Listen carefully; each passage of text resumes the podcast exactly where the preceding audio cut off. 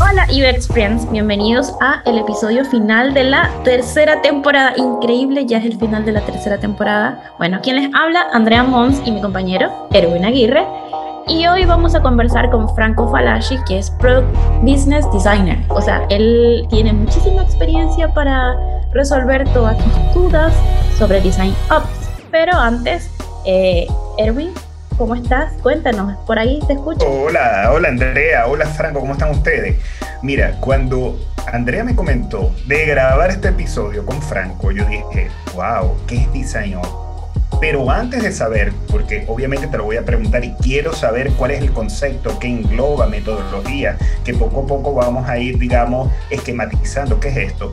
Franco, bienvenido. Quiero preguntarte quién eres tú, de dónde saliste, de dónde eres, a qué te dedicas. Sí, por favor, ilústranos. Muchísimas, muchísimas gracias por, por la invitación. Realmente eh, muy, muy contento de, de, que me hayan invitado.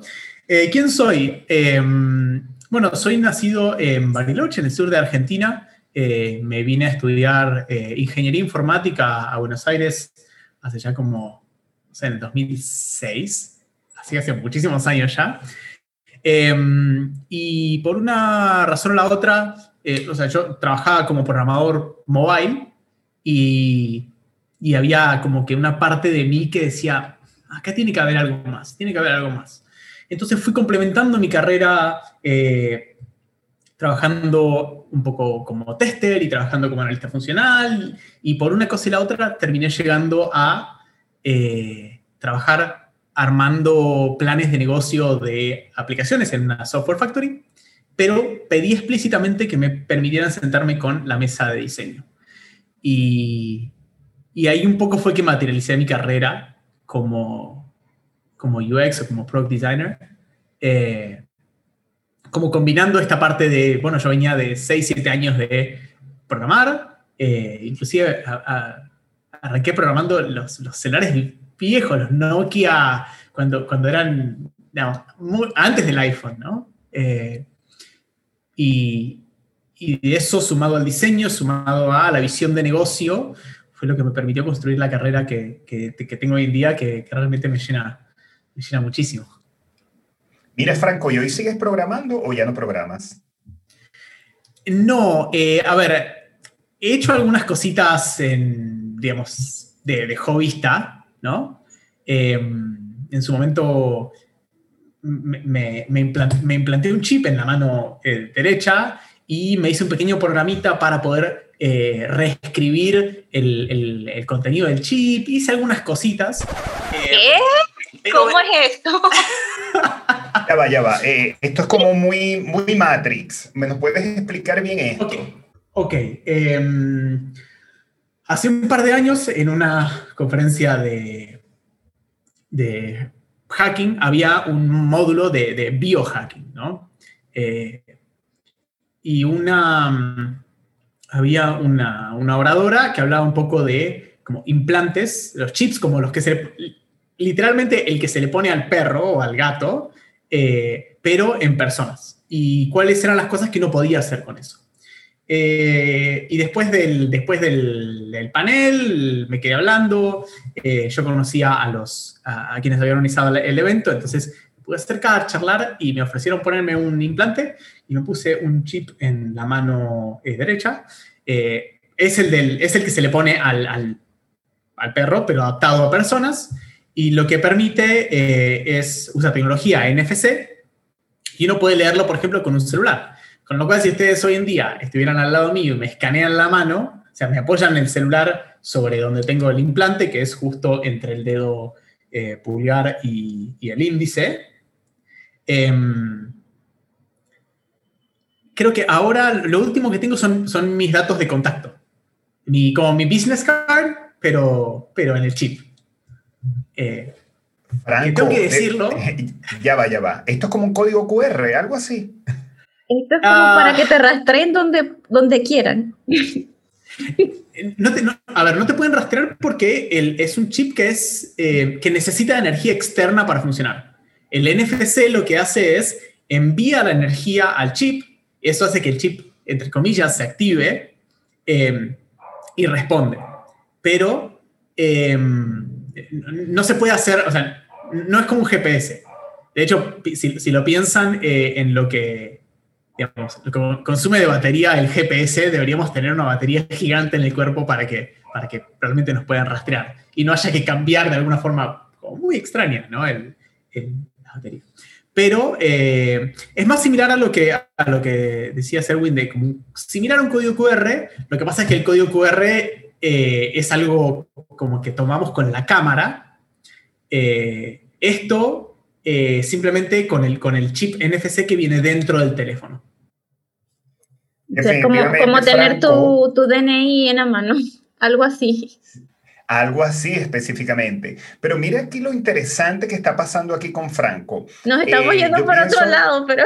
No, no, está nos estamos yendo por otro tema, pero esto está muy bueno en el sentido que esto va a ser una invitación para otro capítulo, Franco, porque me gustó ese tema o esa historia. Totalmente, totalmente. Pero yo quiero aterrizar de nuevamente, nuevamente y, y traerte el capítulo de hoy y preguntarte, ¿qué es Design Ops? ¿Qué trae? O sea, ¿qué es? ¿Me puedes dar una definición de qué es una metodología, una filosofía, eh, un método? ¿Lo pueden aplicar todas las empresas? Ilústrame un poco sobre eso. Ok. Eh, DesignOps es un marco de trabajo eh, que permite optimizar a las personas y a los procesos dentro de una empresa para justamente potenciar el proceso de diseño de la empresa. Entonces, nos permite desde construir eh, estructuras, eh, ayudar a que la empresa defina qué es diseño, qué es buen diseño eh, y qué es para la empresa o para el equipo de diseño un diseño que está listo para ser implementado. ¿No? Todas esas cosas se, se definen a través de este marco de trabajo y también se define eh, lo que es el onboarding de un nuevo candidato, cómo van a ser los planes de carrera de cada una de las personas que integran nuestro equipo de diseño eh, y todo aquello que tenga que ver con el desarrollo profesional del de, eh, equipo de, de, diseño. Y creo que lo más interesante, respondiendo a la pregunta de cualquier empresa podría aplicarlo, absolutamente, porque al ser un marco de trabajo, permite adaptarse a eh, los equipos más chicos, a las empresas más grandes. Obviamente, eh, las empresas más grandes suelen tener más recursos, son las que primero implementan DesignOps, pero eh, siempre el, el DesignOps está pensado de forma escalable y medible. Ajá. Ahí quisiera saber, ¿Cómo se aplica? ¿Cuál es el, paso a paso? ¿Cómo se debe hacer? Porque ya sabemos, pero ¿cómo, cómo implementarlo? ¿Cómo se hace? Ok, em, creo que la parte más linda de, eh, todo, o sea, la, parte para mí más linda de todo esto es justamente cómo pienso en la implementación. Porque para empezar a hacer design ops dentro de una empresa, hay que hacer UX. Eh, lo primero que tenemos que hacer es identificar, eh, al hacer un marco de trabajo tenemos como tres eh, pilares, ¿sí? Cómo trabajamos eh, en conjunto, cómo obtenemos resultados y cómo nuestro trabajo genera impacto. Y son como los tres pilares. Y dentro de esos tres pilares, dentro de cada uno, tenemos ítems que podemos que son, si se quiere, disparadores sobre los cuales nosotros podemos trabajar. Por ejemplo, en, cómo trabajamos en conjunto eh, dentro de lo que es la, organización de nuestro trabajo, ¿sí? Eh, está la estructura de, la organización, o sea, del equipo, eh, la composición del equipo, vamos a necesitar UX researchers, vamos a necesitar UX writers, eh, vamos a eh, tener un equipo generalista, un equipo especialista. Eh, todas esas preguntas respondemos. Y la definición de los roles. Bueno, dentro de nuestra empresa nosotros vamos a tener un product designer. ¿Qué es un product designer para la empresa? Bueno, es alguien que hace todas estas tareas. Por favor, me gustaría ahí que, este, ustedes no saben que antes de grabar estábamos hablando con Franco y él nos empezó a explicar algo yo le dije, para, para, esto hay que grabarlo porque esto le interesa a la gente ahí me gustaría que diferencias qué hace el product designer dentro de esta metodología y cuál es la diferencia entre el UX, porque se pisan eh, uno con otro, entonces ahí la gente no entiende cuál es la diferencia.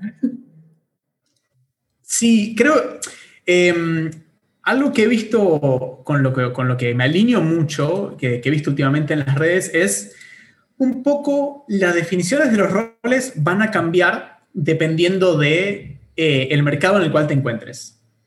Eh, de la madurez del mercado, de cómo haya evolucionado, eh, o sea, desde dónde haya evolucionado la carrera de, UX. por ejemplo, en Argentina todavía está muy asociado al diseño gráfico. de hecho, se ven muchas búsquedas en las cuales un diseñador UX es requisito, a veces excluyente, tener carrera de grado como diseñador gráfico o diseño multimedial. En cambio, en, otras, eh, eh, en, otros países, tal vez viene de la arquitectura de la información. Eh, si, vemos a, los, entre comillas, grandes escritores del UX, son arquitectos de información. entonces, eso varía un poquito. En cuanto a cómo lo veo yo en Argentina, eh, o cómo lo veo en, en, general, creo que podemos eh, englobar a Latinoamérica como, eh, como una unidad. Em, un product designer se diferencia de un, de un UX designer en el que tiene una em, vista más desde arriba del proyecto y más orientada al negocio. No tanto, no llega a ser un business designer, que es, si se quiere, un UX designer del modelo de negocios, eh, sino que es una persona que tiene un muy buen balance de lo que es el área tecnológica, de lo que es el conocimiento de eh, las herramientas de, de, UX Research y de conocimiento de negocio y puede balancear todas esas cosas para llevar adelante un proyecto. habiendo existido, o sea, existiendo este rol, eh, dentro de lo que es UX Design, empieza a perder, o sea, el, UX Designer empieza a enfocarse mucho más en el usuario, ¿sí? empieza a profundizar mucho más en, las técnicas de investigación de usuario, y el Product Designer se empieza a llevar más la parte del negocio, ¿sí? tecnología negocio. O sea, ¿cómo, cómo vamos a construir esto? ¿Qué ¿Vamos a hacer React? ¿Vamos a hacer Angular? ¿Vamos a hacer mobile? ¿Vamos a hacer web? Ahí te quería parar porque entonces me doy cuenta que donde yo estaba antes era más product, porque yo estaba más orientada al negocio y no tanto al usuario, cosa que ahora estoy aquí en el, en el actual trabajo, estoy más enfocada en el usuario y me gusta porque yo creo que es súper importante. Andrea, entonces tú eres más hoy en día UX design. O sea, ahora, ahora estoy tratando de, de más orientada al usuario, pero antes estaba muy orientada al negocio que tiene, tiene sentido eh, en, lo que fue 2019-2020 en Argentina, hubo un boom del UX Writing em, y estuvo liderado por eh, escritoras que tal vez venían del periodismo, o no, venían ya del, de, por ahí de carreras eh, más técnicas tal vez, sino que justamente eran escritoras y escritores que habían hecho una carrera profesional escribiendo otro tipo de contenido y que habían encontrado en el UX ese componente de empatía que creo que eh, nos, nos atraviesa a todos como, como generación. Que, creo, creo que eso es lo que, lo que hace tan atractivo al UX hoy en día, es, es la tecnología, eh, o sea, es la empatía eh, materializada en productos digitales. Sí, la humanización totalmente. O sea, ponerse en el zapato del otro, eso me encanta. No quiero que te vayas. pero ya va, ya va. Sí, si quieren profundizar en empatía, váyanse al episodio número 20, parece que era, con Benjamín, donde fue todo sobre la empatía, por si quieren eh, profundizar sí, por si quieren escucharlo. Pero hoy que estamos hablando de Design Up, fíjate que estamos conversando, te quiero hacer una pregunta con respecto, por ejemplo, has nombrado estos cargos que me encantó la diferencia entre el uno y el otro. ¿Existe lo que llaman el líder de proyecto en Design? Em, eso va a depender de la estructura de la, empresa. va a haber, eh, generalmente en empresas grandes, las estructuras de diseño eh, suelen responder o a un producto o a una serie de productos o a un área de trabajo, ¿verdad? O sea, marketing tiene su propio equipo de diseño eh, compuesto por UX, por UI, por UX Writers, y, así como lo tiene marketing, tal vez lo tiene la aplicación mobile de, esta empresa ficticia, ¿no? Eh, y tal vez hay otra área que es la web y tiene su propio equipo. Esos tres equipos probablemente estén debajo, o sea, estén debajo de un paraguas eh, que sea un, eh, líder de UX, un head de UX, que sea la persona que baja los lineamientos. Em, lo que viene DesignOps a hacer es formalizar todo ese tipo de conversaciones. Y hay algo muy importante que creo que fue lo que más me atrapó eh, cuando, cuando empecé a investigar este tema de Design Ops. Y yo venía preguntando, yo vengo, como les contaba, de, la programación y las metodologías ágiles tienen mucho sentido para la programación. Eh, de hecho, quienes formaron, o sea, quienes, quienes se juntaron y escribieron el manifiesto ágil, eh, eran programadores. Pero en este último año yo venía preguntándome, ¿tiene realmente sentido para el diseño las metodologías ágiles? Y yo creo que en algún punto no. Y DesignOps viene un poco a eh, ayudarnos a encontrar cuál es ese, lugar de, dentro de los proyectos, ya sea cascada, ágiles o cualquier metodología.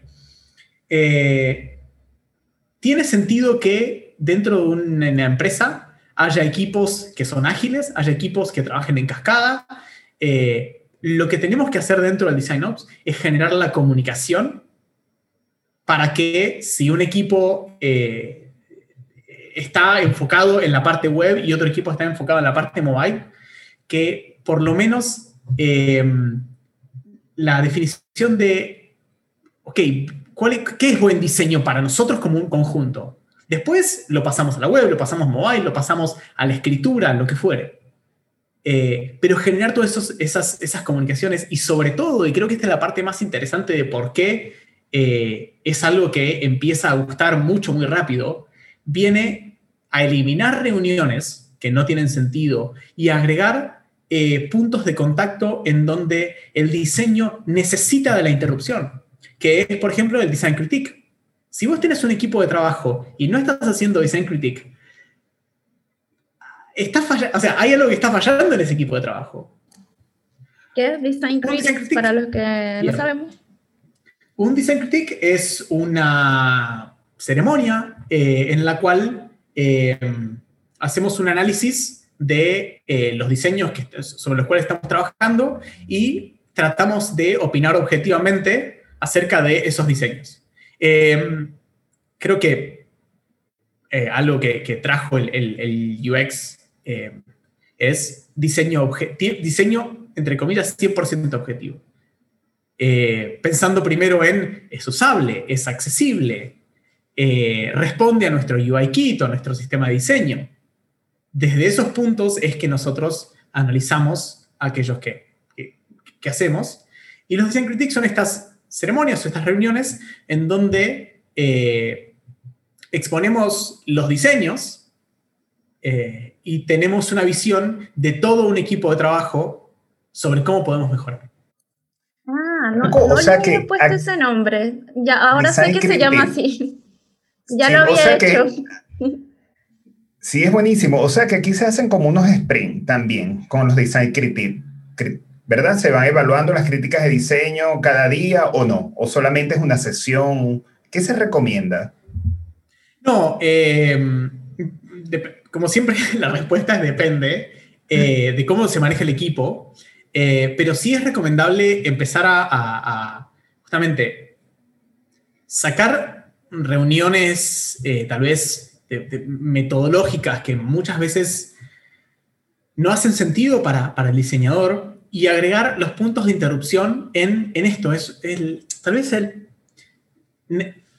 ¿No, les ha pasado diseñando que, lo primero que se les ocurre es, necesito una, vista fresca de, esto que estoy haciendo? Tengo, estoy un poco viciado en esto Todo que estoy el tiempo. El design critique, el, design critique un poco viene a aportar eso, viene a aportar em, como estos ojos frescos cada vez que lo necesitemos. Entonces, una vez por semana seguro sería recomendable. Excelente. Franco, una pregunta importantísima. Si nosotros tenemos una organización y hoy decidimos implementar lo que es el design, el design jobs, y decimos, ¿por dónde podemos arrancar? Hay una fase, hay una metodología, un ABC que me, me dé una explicación, una luz para decir, bueno, Erwin y Andrea, ustedes van a empezar por levantar un informe, hacer una investigación. Hay un ABC o también depende de la naturaleza del proyecto. O herramientas. Herramientas, que Andrea me estaba, Andrea me estaba preguntando, nos estábamos preguntando antes que tú entraras, ¿habrá una tecnología especial que podamos utilizar para implementar e, e, este marco de trabajo? Eh, creo que no hay una tecnología. Al, ser un marco de trabajo, debería poder adaptarse eh, si usas Notion, si usas Jira, si usas Trello, eh, o si no usas ninguna, deberías poder adaptarlo. Eh, sí, hay, eh, creo que cuatro pasos esenciales para poder implementar en cualquier empresa el Design Ops. La primera, como decíamos, es hacer UX, es investigar el problema. ¿sí? Y ahí lo que se hace es planificar una investigación interna para evaluar cuáles son los puntos débiles y las áreas con mayor retorno de, inversión potencial para el equipo de trabajo. ¿Sí? Lo que hacemos es recopilar todos los datos e identificamos dónde se encuentran cada uno de los problemas operativos en base, a estos tres pilares que nosotros habíamos planteado. Eh, una vez que eh, identificamos eh, sobre qué, dentro de cada pilar, sobre qué nosotros nos vamos a enfocar, porque claramente yo no puedo enfocar en absolutamente todo en, un momento dado. Tengo que partir el problema en partes y decir, bueno, para nosotros, no sé, solucionar problemas de estándares de diseño es lo principal.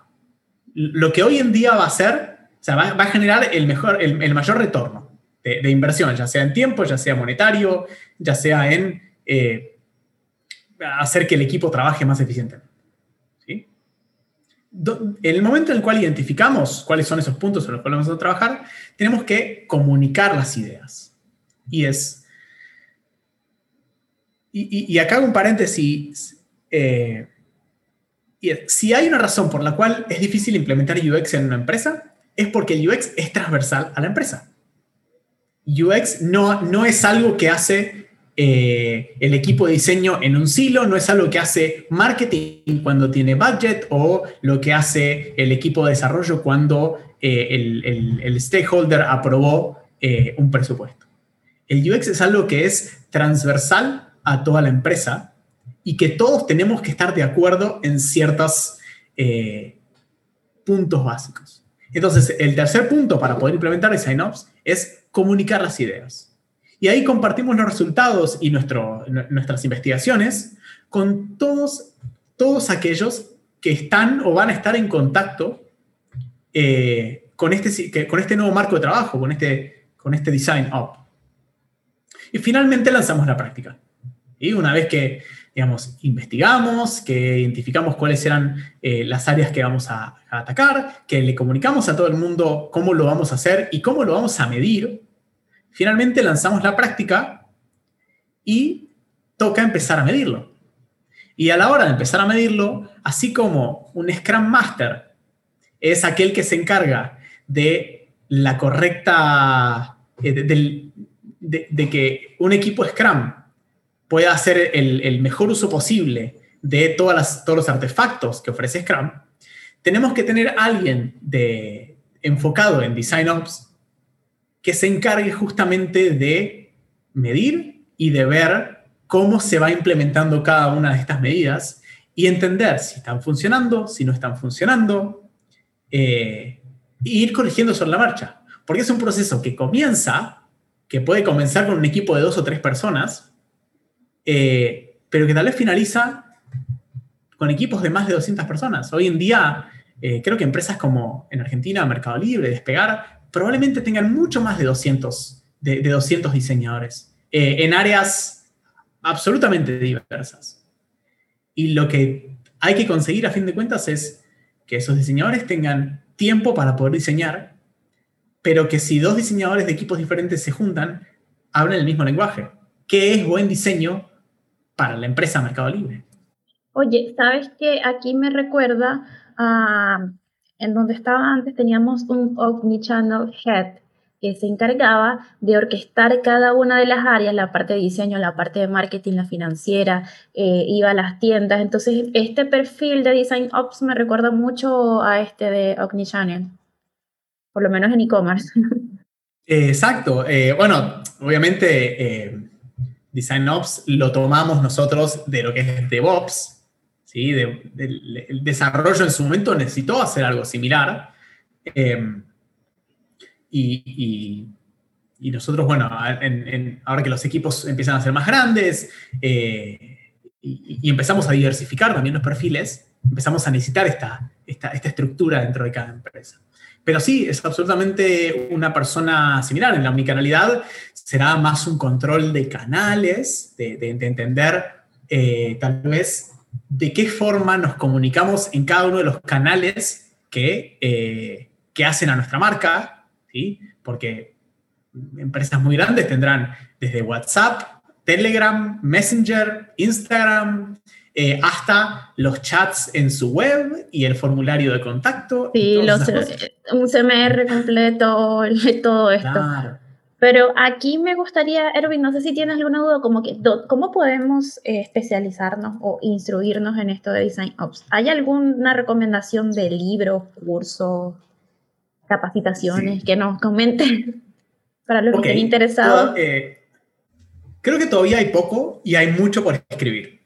Eh, si van, a, em, si van a, empezar, claramente les recomendaría eh, un libro que está de la mano de InVision, que lo escribió, me lo voy a machetear, perdón. claro, revisa, revisa dónde está. Dave Maluf creo que se escribe. M-A-L-O-U-F.